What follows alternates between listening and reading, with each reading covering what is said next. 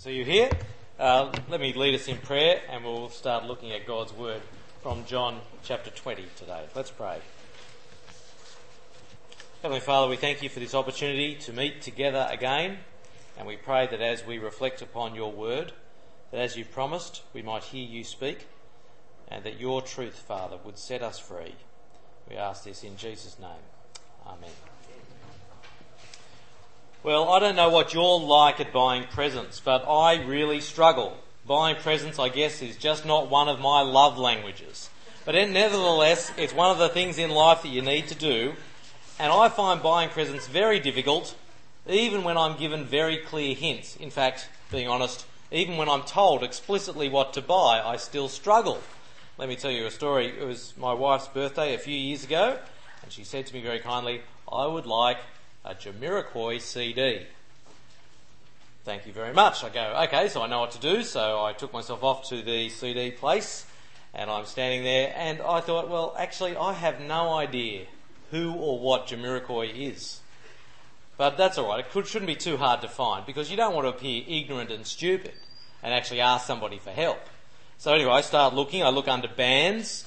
Can't find Jamiroquai there. Male artists. I can't find it there because actually I don't know how to spell Jamiroquai. Like, I don't know what letters really I would use to spell such a name.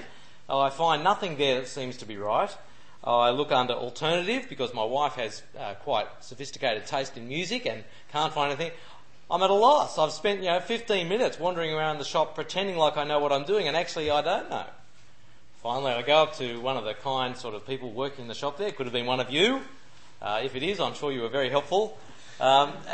I stood there and just said, pretending like I know what I'm doing. I'm looking for Jamiroquai's latest CD. And the guy sort of looks at me and says, "You mean that big pile of them behind you there? The number 7 on our top 10 albums, that big pile of them right there?" "Yeah, that's the one. Thanks very much. I'll take that one. Thank you." And I go, my problem was I was looking in the wrong place because I actually didn't know what I was looking for. If you don't know what you're really looking for, if you don't understand what it is that you're looking for, you're going to start looking in the wrong place, just like I did. So let me ask you a question. Where would you look to find Jesus? Where would you look to find Jesus? Historians agree that he was born and died in Palestine 2,000 years ago. So where would you go to find him? If you say, well, I'd start with the old graves, the old tombs in Palestine or Israel. Let me say, if that was your starting place, you would have about as much luck finding Jesus there in the tombs of Israel as I did looking for Jamiroquai under country and western. You're not going to find Jamiroquai under country and western. You're not going to find Jesus in the tombs of Israel. You won't find him there, not because his body's been moved. You won't even find his bones anywhere. And that's not because they've just turned to dust. You could take out your little pocket DNA analyzer and analyse every speck of dust on the face of the planet. You will not find Jesus' decomposed remains anywhere on the face of the planet. Though he died 2,000 years ago, you won't find him among the dead because he's not dead anymore. We come today to John chapter 20, which is the climax of John's eyewitness account of Jesus' life and ministry. The accounts of Jesus' resurrection, which are captured here in John chapters 20 and 21. Here is the glorious fruit of Jesus' ministry to this point, including his death. This is the climax of Jesus' ministry. They're the fruit of it. And they're passages full of excitement and hope, and so I trust that as we look at them today, God too will grip you with the wonder of his truth. So two main headings for us today, which you can see up there on the outline in yellow on the board. Jesus' resurrection, it happened, and Jesus' resurrection, it matters. So first of all, Jesus' resurrection, it happened. Let's start with the empty tomb. In John's account here in chapter 20, which I hope you've got open in front of you from John's Gospel, John jumps forward from the Friday when Jesus died in chapter 19 through to chapter 20 and the Sunday. And on the Sunday morning, Mary Magdalene comes to the tomb and she realises that Jesus' body has disappeared. Now, she suspects grave robbers, which was not uncommon in the first century, because the spices and the materials they used to wrap a body in burial, those were quite valuable. So yes, people would steal dead bodies in order to gather those materials. So Mary thinks that the body's been stolen. She runs to tell Peter and another disciple who's not named in the account, but in all likelihood is John himself.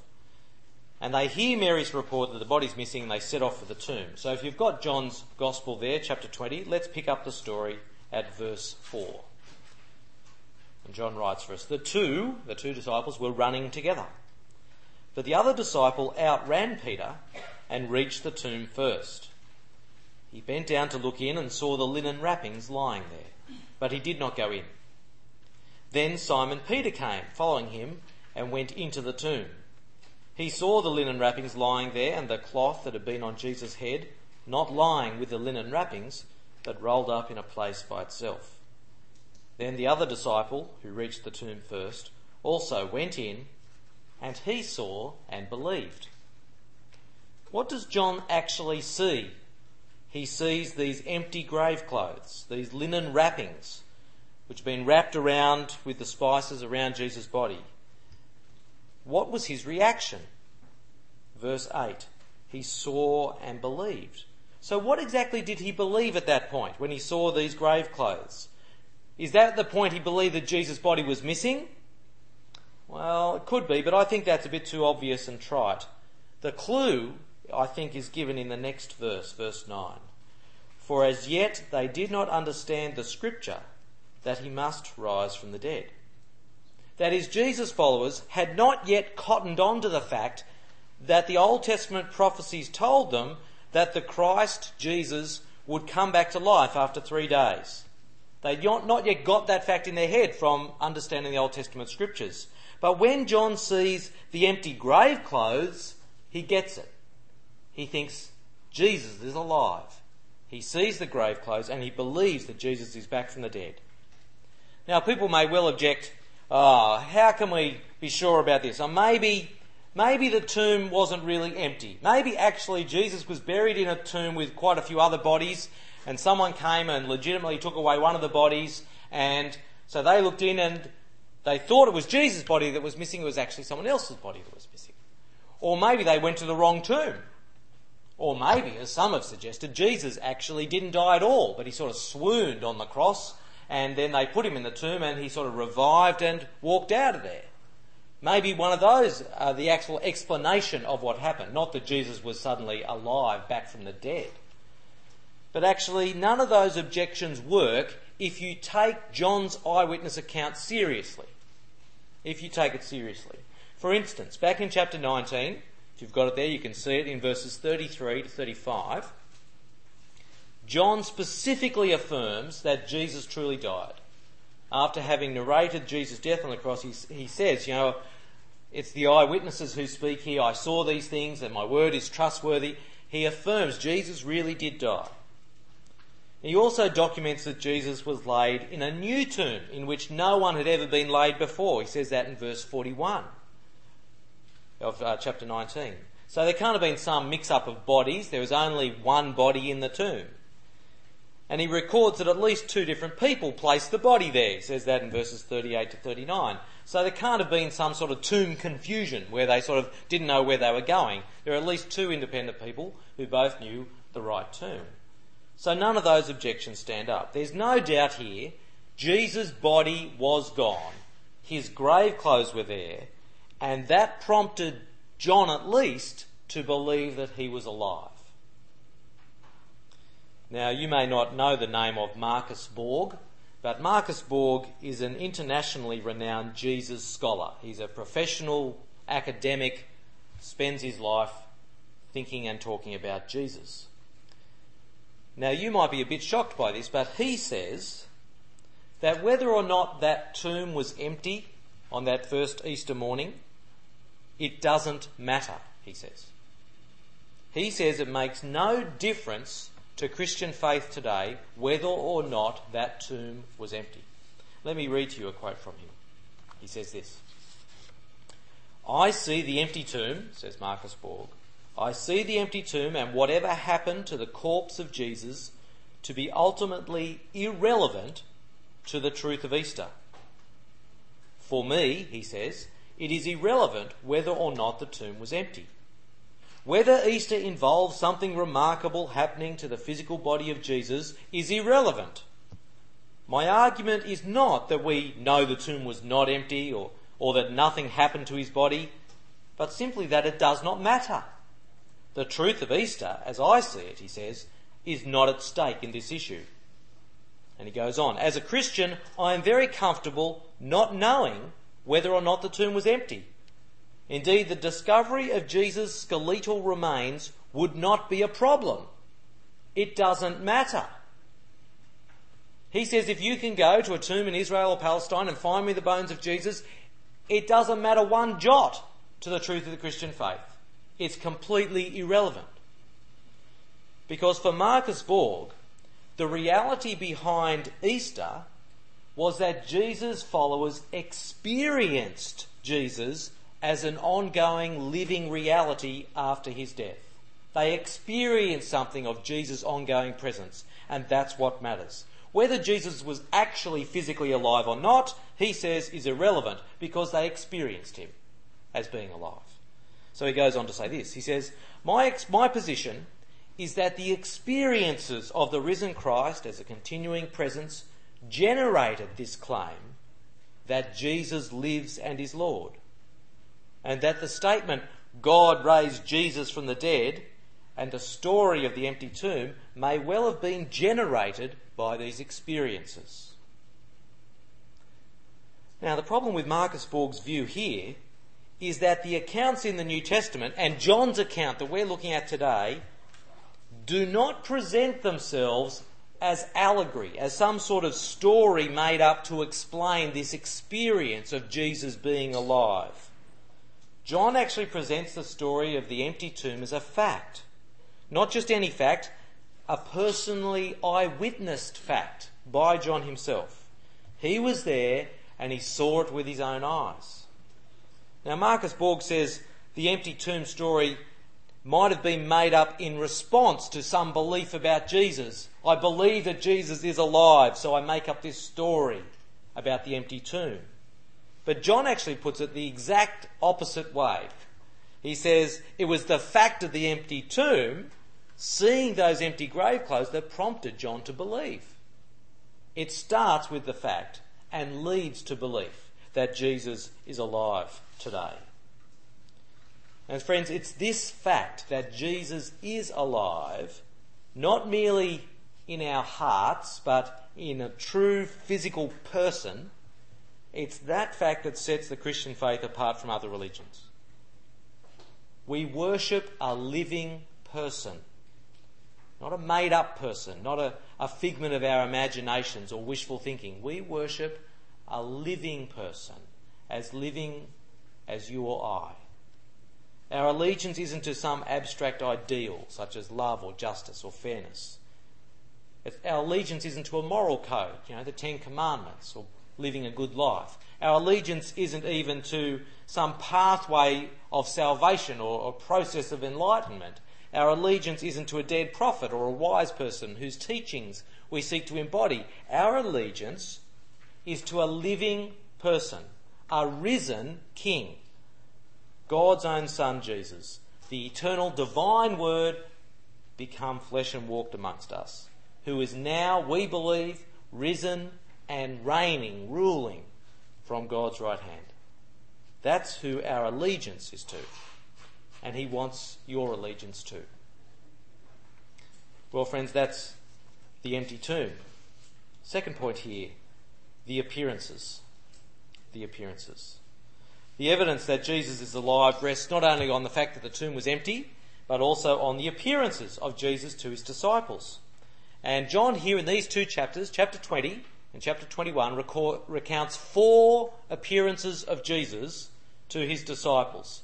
Now, we know from the rest of the New Testament that there were more appearances than that, But John's been selective. He's picked out just four of them to recount for us here. Have a look at the first one. It's there when Jesus appears to Mary Magdalene. After John and Peter see the empty tomb and head back home, Mary's standing there weeping, and she's looking for Jesus' body, still thinking it's been taken. But like me in the CD shop, Mary is looking in the wrong place because she doesn't know really what she's looking for. She's looking for this Jesus amongst the dead instead of amongst the living. Let's have a look there where in chapter 20, verses 15 and 16. Jesus says to Mary, "Woman, why are you weeping? Who are you looking for?" Supposing him to be the gardener, she said to him, "Sir, if you've carried him away, tell me where you've laid him, and I will take him away." And Jesus said to her, "Mary." She turned and said to him in Hebrew, "Rabboni," which means teacher. And down to verse 18, Mary Magdalene went and announced to the disciples, "I have seen the Lord." And then John records later on the same day Jesus appeared to the rest of the disciples. This is the second appearance. So we read on from verse 19. "When it was evening on that day, the first day of the week, and the doors of the house where the disciples had met were locked for fear of the Jews, Jesus came and stood among them and said, 'Peace be with you.' After he said this, he showed them his hands and his side. Then the disciples rejoiced when they'd seen the Lord." The reaction of the disciples here reminds us that that's what Jesus himself had said would be their reaction when they saw him again risen from the dead. Just a few days previously, on the night before he died, Jesus is there with his disciples, and he said, recorded for us in John 16 verse 22, he'd said, "I will see you again, and your hearts will rejoice, and no one will take your joy from you." And here they are, just a few days later, seeing him back again, rejoicing at seeing their living Lord. And John then goes on to record two more appearances. He appears to the disciples again a week later, starting there in chapter 20, verse 26, and again to another group, a select group of disciples in chapter 21. Now, these appearances that are recorded for us here are meant to be more than just a, "Wow, that's pretty interesting" sort of ending to John's gospel. I mean, they're pretty astounding. Wow, the hero of the story dies and comes back alive. You think, wow, pretty good ending, that's great. No, these appearances that are recorded here are much more significant than just a great ending to John's gospel account. These are absolutely vital to your life as a Christian, these particular appearances, the record of them. They're vital to your Christian faith because we believe that Jesus died and rose again based on what we read here. The chances are you haven't seen Jesus face to face. You haven't actually experienced him with your senses in that way. Why do you think Jesus rose from the dead? It's because of these accounts that you believe that. Because of these eyewitness accounts.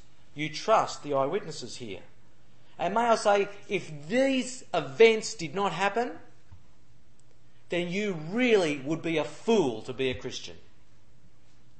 In fact, the Apostle Paul says this in 1 Corinthians 15. He says, "If Christ has not been raised, then our proclamation has been in vain." Think about how many public meetings the EU has held over the last 76 years. Every single one of them a complete and utter waste of everybody's time if these events did not happen, if Christ was not raised.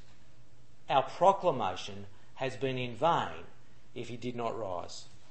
And Paul goes on there in 1 Corinthians 15, "And your faith has been in vain." It has been a complete waste of your time if you're a Christian person, being a Christian, if Jesus did not rise from the dead. That's where I think Marcus Borg has got it wrong. You find Jesus' skeletal remains, then you'd be a fool to be a Christian. Because he's not been raised. Your faith is futile. Indeed, as Paul says elsewhere, you're still even in your sins. Jesus' resurrection is absolutely vital to the Christian faith. And so these accounts of Jesus' resurrection appearances are vital to the truth of Christianity. But can you believe them? Can you believe these accounts if so much is resting on whether they actually happened or not? That's a really good question. And that's where we come to the third of Jesus' appearances, where he appears to Thomas. Because here we meet the skeptic, the third point here, the skeptic. Thomas was one of Jesus' 12 chosen disciples. He'd been with Jesus through his entire public ministry. I mean, this guy had seen everything that Jesus had done. He'd heard everything that Jesus had to say. But for some reason, which we're not reported why, but for some reason, Thomas wasn't there that first Easter Sunday evening when Jesus appeared to the rest of the disciples. Just Thomas wasn't there. I don't know, held up at a barbecue. I don't know what he was doing, but he wasn't there. So what happened? Well, let's pick it up there at verse 24. Chapter 20, verse 24. But Thomas, who was called the twin, one of the 12, was not with them when Jesus came. So the other disciples told him, "We have seen the Lord." But he said to them, "Unless I see the mark of the nails in his hands and put my finger in the mark of the nails and my hand in his side, I will not believe." They say Jesus is alive. We've seen him, and remembered, we've just read that Jesus showed the disciples, his hands and his side. We saw it all. And yet Thomas says, "If I do not see in his hands the mark of the nails and put my finger in the mark of the nails and put my hand in his side, I will certainly not believe." It is that strident. It is that strong. It is that sceptical. He is the archetype empiricist. The only things Thomas will trust are his own senses. Your word, my great mates, fellow disciples, your word is not enough. I will only trust my own senses, what I can see and touch. He won't accept the word of the eyewitnesses.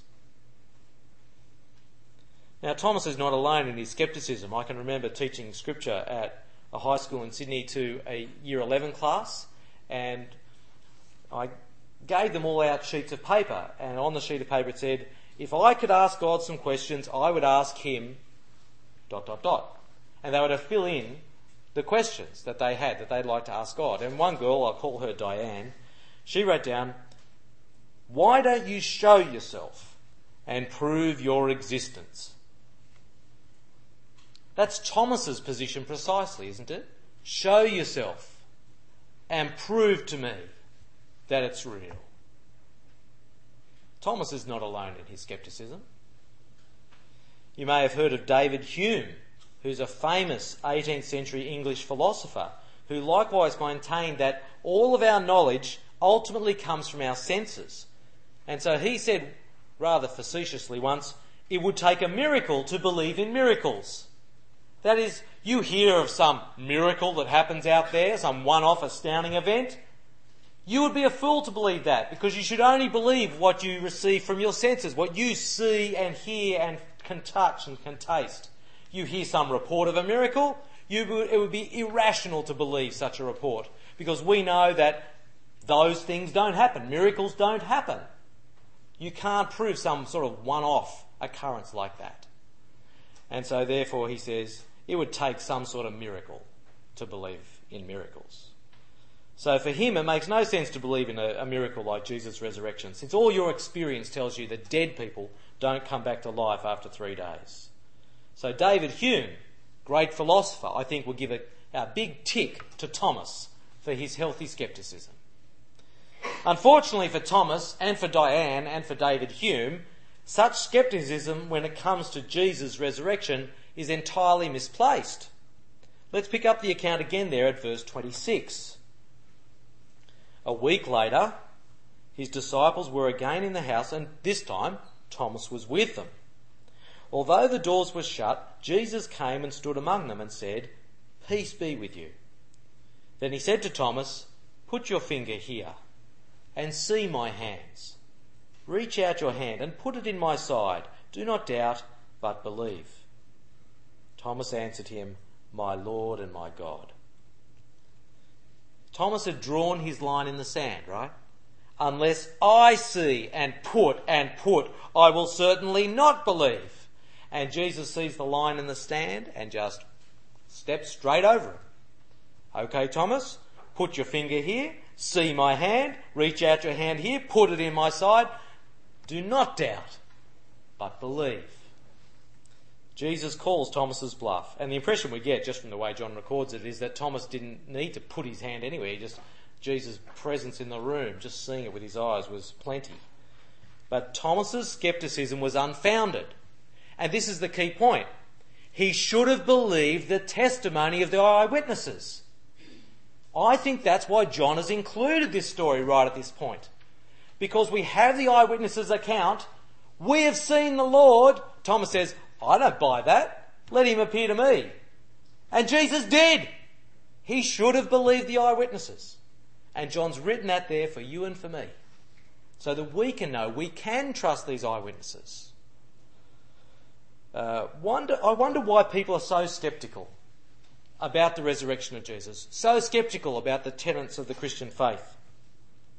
I've come across a truly bizarre explanation of people's scepticism. This is fully weird, but I'm going to share it with you, right? It's a quote from Aldous Huxley, who was a British novelist who died in 1963. This is what he writes. What is the greatest enemy of Christianity today, he said. And this was his answer. Frozen meat. That's right, you heard right. Frozen meat. He goes on.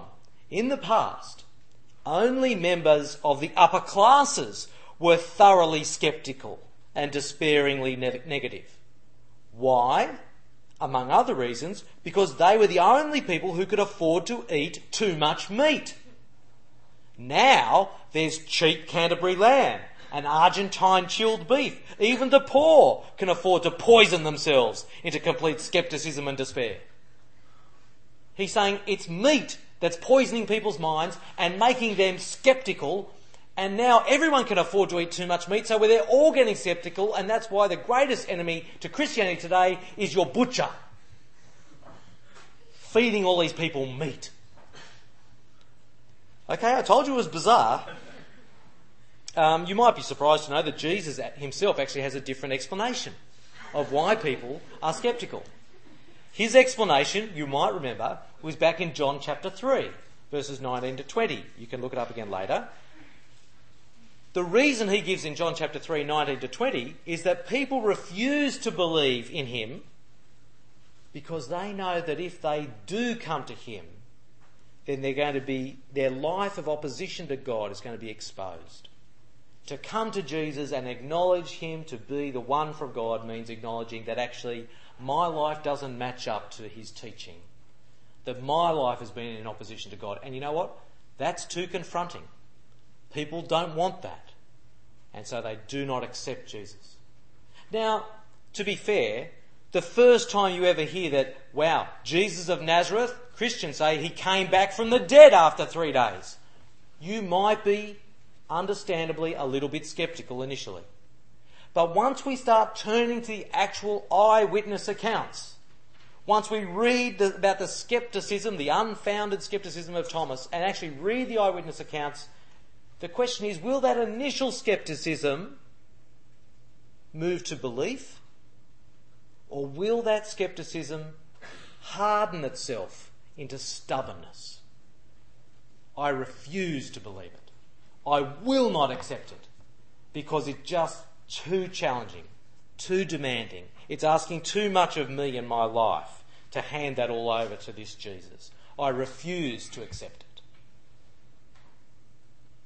Well, will we believe the eyewitnesses?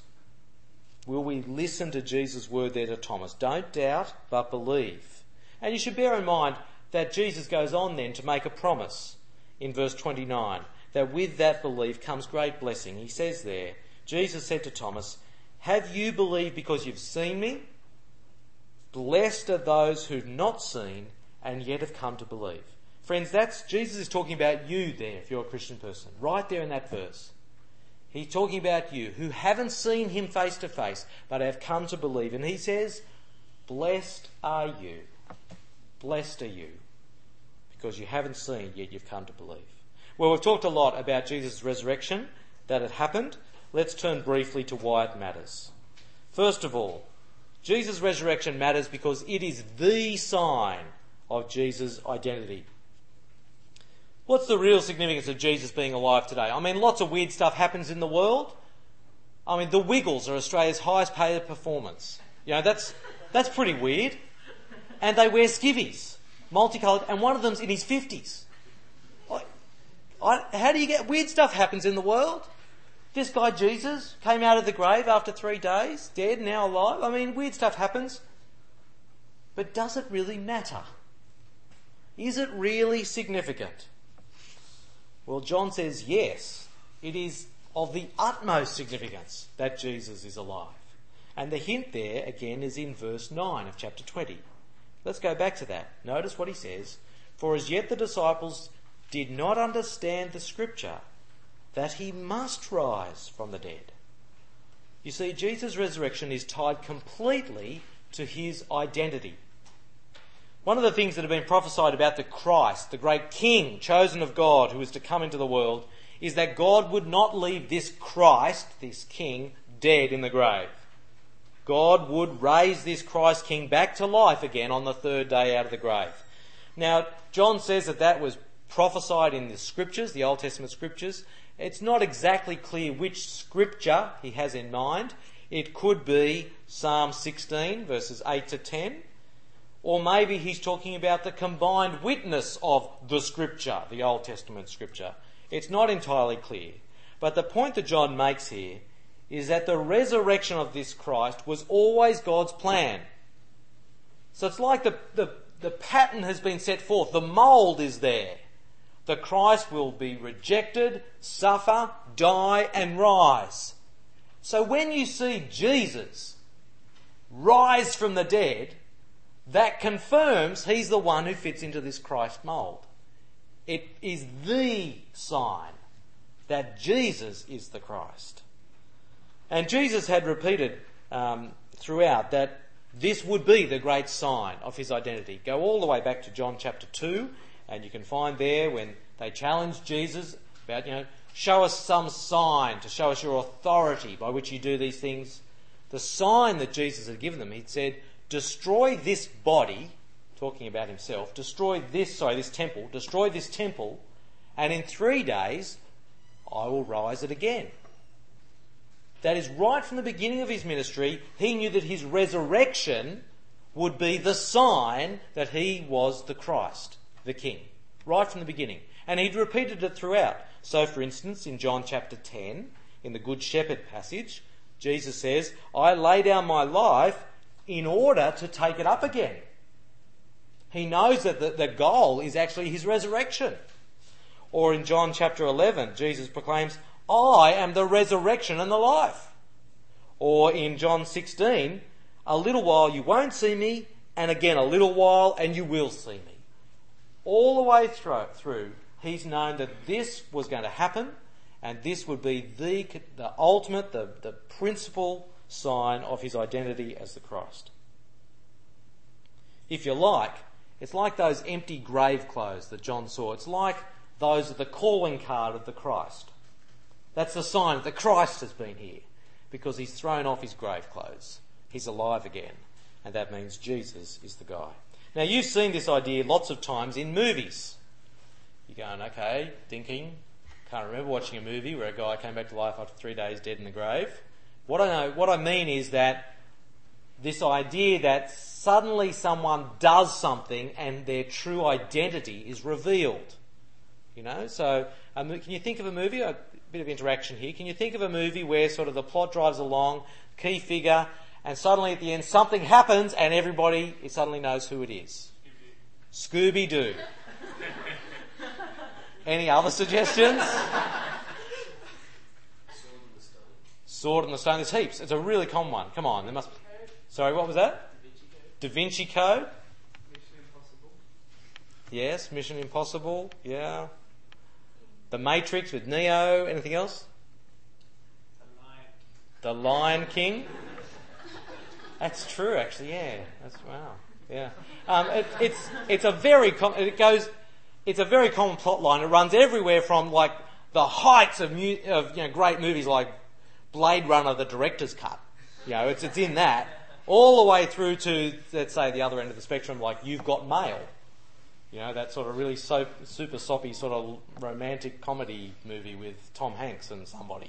Anyway, you know, that, like, it's a very common plot line that suddenly the chief person does something and everyone goes, oh, wow, that's who you are. Well, here it is in real life. Jesus rises from the dead, and that confirms his identity, that he is the Christ, the great one come of God. And John wants you to believe that fact. His whole project has been writing this gospel is to convince you of that fact, that Jesus really is this Christ, this King. And now that's where we come to John chapter 20, verse 30 and 31, right after the account of Thomas and his misplaced scepticism. John writes there in verse 30 and 31, these are written so that you may come to believe that Jesus is the Christ, the Son of God, and that through believing you may have life in his name. John wants you to believe that Jesus is the Christ, not as a sort of an intellectual fact, just another fact to remember and churn out in your exams. Not like, yes, Mount Everest is the highest mountain on the planet, Jupiter, the biggest planet in the solar system. Not a fact like that. He wants you to believe this fact like the way that you believe that sticking a fork into a PowerPoint is a bad idea. You believe that's a bad idea, don't you? Or the way you believe that parachutes are really useful when skydiving. Because if you don't believe those facts, or when you do believe them, you act on them. If you see somebody with a fork about to stick and you say, no, please don't do that. Or you don't go, well, I'm going to go skydiving today. Maybe I'll just go without a parachute. Just, you know, because they're heavy and stuff. Like, no, if you believe it, you live it. John, writing here, God, writing here through John, wants you to believe that Jesus is the Christ, and that by believing you might have life in his name. What will that believing look like? It'll look like submitting to him. It'll look like taking on board that this is Jesus' identity and trusting him as your king, following him, obeying him. Well, finally, we come to the last point. Jesus' resurrection matters because it's the foundation for Christian new life. Look at what Jesus says to Mary there when he meets Mary outside his now empty tomb. Verse 17. Jesus said to her, don't hold on to me, Mary, because I've not yet ascended to the Father. But go to my brothers and say to them, I am ascending to my Father and your Father, to my God and your God. Now, it'd be very easy to skip over this point here, but this is very significant, that right at this point, after his death and resurrection, Jesus now is calling his disciples, not my disciples, not my followers, not even my friends. He's calling them my brothers. And to ram home that this is significant, he says, tell them that I'm ascending to my Father and your Father. There's a big theme that tracks all the way through John's Gospel, right from the beginning of chapter 1, about that through believing in Jesus, you can become children of God. You can become part of God's family. That you can become a brother of the Lord Jesus. That you can have his Father as your Father. And that whole theme comes to a climax right here. After Jesus' death and resurrection, suddenly now the gates to God's family are open. You too can join God's great family through believing in this one. Jesus' resurrection is the foundation for the Christian new life. And this new life involves many things. It involves being forgiven for your sins, being washed by water and the Spirit, new birth from God. And one particular thing it means is that Jesus' resurrection will become your resurrection if you believe in him. That you will experience the same sort of resurrection that your brother Jesus has experienced from God. And that has been a promise, a gift of Jesus all the way through this gospel. Lots of times he said things like John 14, he said, because I will live, you also will live, to his disciples. Or elsewhere, he said things like, this is the will of my Father, that all who see the Son and believe in him may have eternal life, and I will raise them up on the last day. Or again, John 11, I'm the resurrection and the life. Those who believe in me, even though they die, will live. Jesus' resurrection is the foundation of his offer to his brothers and sisters in Christ of resurrection as well. I'm going to finish just by sharing with you some rather sobering statistics. In this last week, there's been quite a bit of outcry, I don't know if you followed it in the media, about the 4 teenage guys, 16, 17-year-olds, who died in that car crash up near Byron Bay. There's been a lot of discussion about that in the media, and we're often shocked by tragic deaths. But I wonder if you're really aware of just how suffocating is death's hold on all of us. Do you know that today, like this today, 123 people will die in New South Wales? 358 people will die today in Australia. 358 people today. And then tomorrow, another 358 people. And the next day, another 358 people. And every day, another 358 people in this country will die, until eventually our numbers come up. One day you will be part of that statistic, save the Lord Jesus return sooner.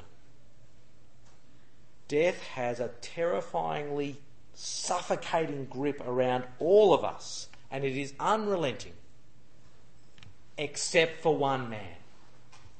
Except in this one man there is a glimmer of hope, except it's not a glimmer, the whole suffocating hold of death is thrown off on this one man, Jesus of Nazareth. That is what God holds out for all of humanity as a gift, a sure hope of resurrection from the grave. I started out today with the question, where would you go to look for Jesus? And I end with this other question. In 100,000 years, where could I go looking for you? Where will I find you in 100,000 years? Will I find you resurrected like your brother Jesus, because you put your faith in him now? Because that's the great hope, that's the great comfort, that's the great message that God holds out to all of us. Let us pray. Heavenly Father, we thank you for all the good things that you have so graciously given us, especially for your Son, the Lord Jesus, for his death and resurrection, for the hope of eternal life. We pray, Father, that you might empower us all to put our faith and trust in him and live for him as his followers. In Jesus' name we pray. Amen.